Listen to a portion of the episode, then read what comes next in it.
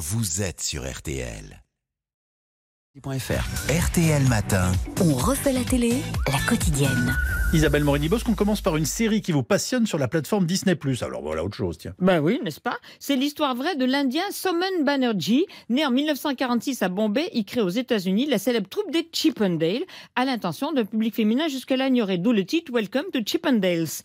Grand rival du créateur de Playboy, Hugh Hefner, il incarne le rêve américain avant de sombrer dans le sordide et dans le meurtre pour éliminer rivaux Z Chippendale rebelles. Non. Finalement condamné à 26 ans de prison, c'est lui-même hein, qui va négocier la peine. Il meurt pendu dans sa cellule à 48 ans. C'est passionné, c'est passionnant. 8 fois 60 minutes à partir d'aujourd'hui sur Disney+.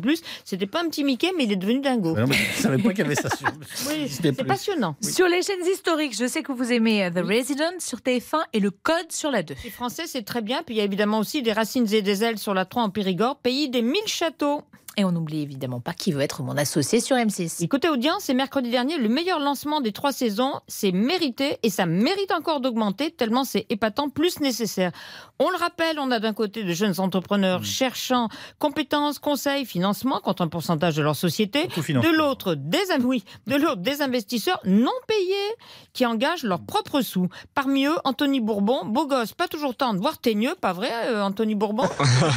J'ai cette image terrible alors qu'en fait je suis un cœur Non, c'est important aussi de mettre de l'énergie et moi je voulais pas être trop dans la bienveillance parce que la réalité c'est que c'est dur d'être un entrepreneur et si tout le monde arrive, a de l'argent, a des félicitations, des gens vont penser qu'ils peuvent se lancer, ils vont gâcher aussi leur vie 2 3 ans parfois parce que tout le monde n'est pas fait pour être entrepreneur et n'est pas prêt à faire les sacrifices que ça requiert. Donc oui, ça apporte de la notoriété, on a la chance d'avoir de plus en plus de dossiers d'investissement. Donc c'est donnant donnant et on est ravi de pouvoir participer à cette émission d'utilité publique à mon sens. C'est très clair. Et c'est éclectique, voire électrique, dès le premier cas, avec Sophie.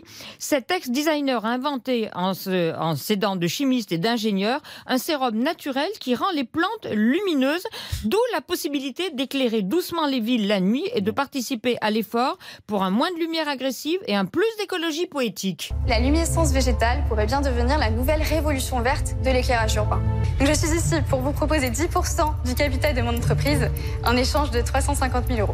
Imaginez que demain, nous puissions nous éclairer à la lueur des plantes. Je vais vous demander de venir dans cette petite salle derrière. On y va Donc là, c'est des plantes tout à fait normales, en parfaite santé. Je vous propose d'éteindre la lumière Ah ouais, quand même. Waouh, joli. Ah ouais.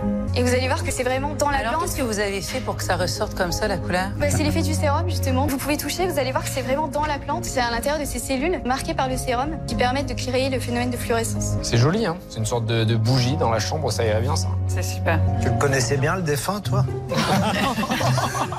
Thierry, tu, allu- tu allumeras l'hortensia avant de sortir. Voilà, oui. c'est Non mais c'est poétique. c'est sublime à voir. C'est extraordinaire. Bon, on termine en musique? Oui, avec sur W9 les 20 chansons de Michel Sardou préférées des Français. Alors, je vous révélerai pas le classement, mais moi, je vais vous passer une chanson méconnue que j'adore, enfin un échantillon, hein. très drôle, c'est J'habite en France. Oui. Il y en a qui disent que les Français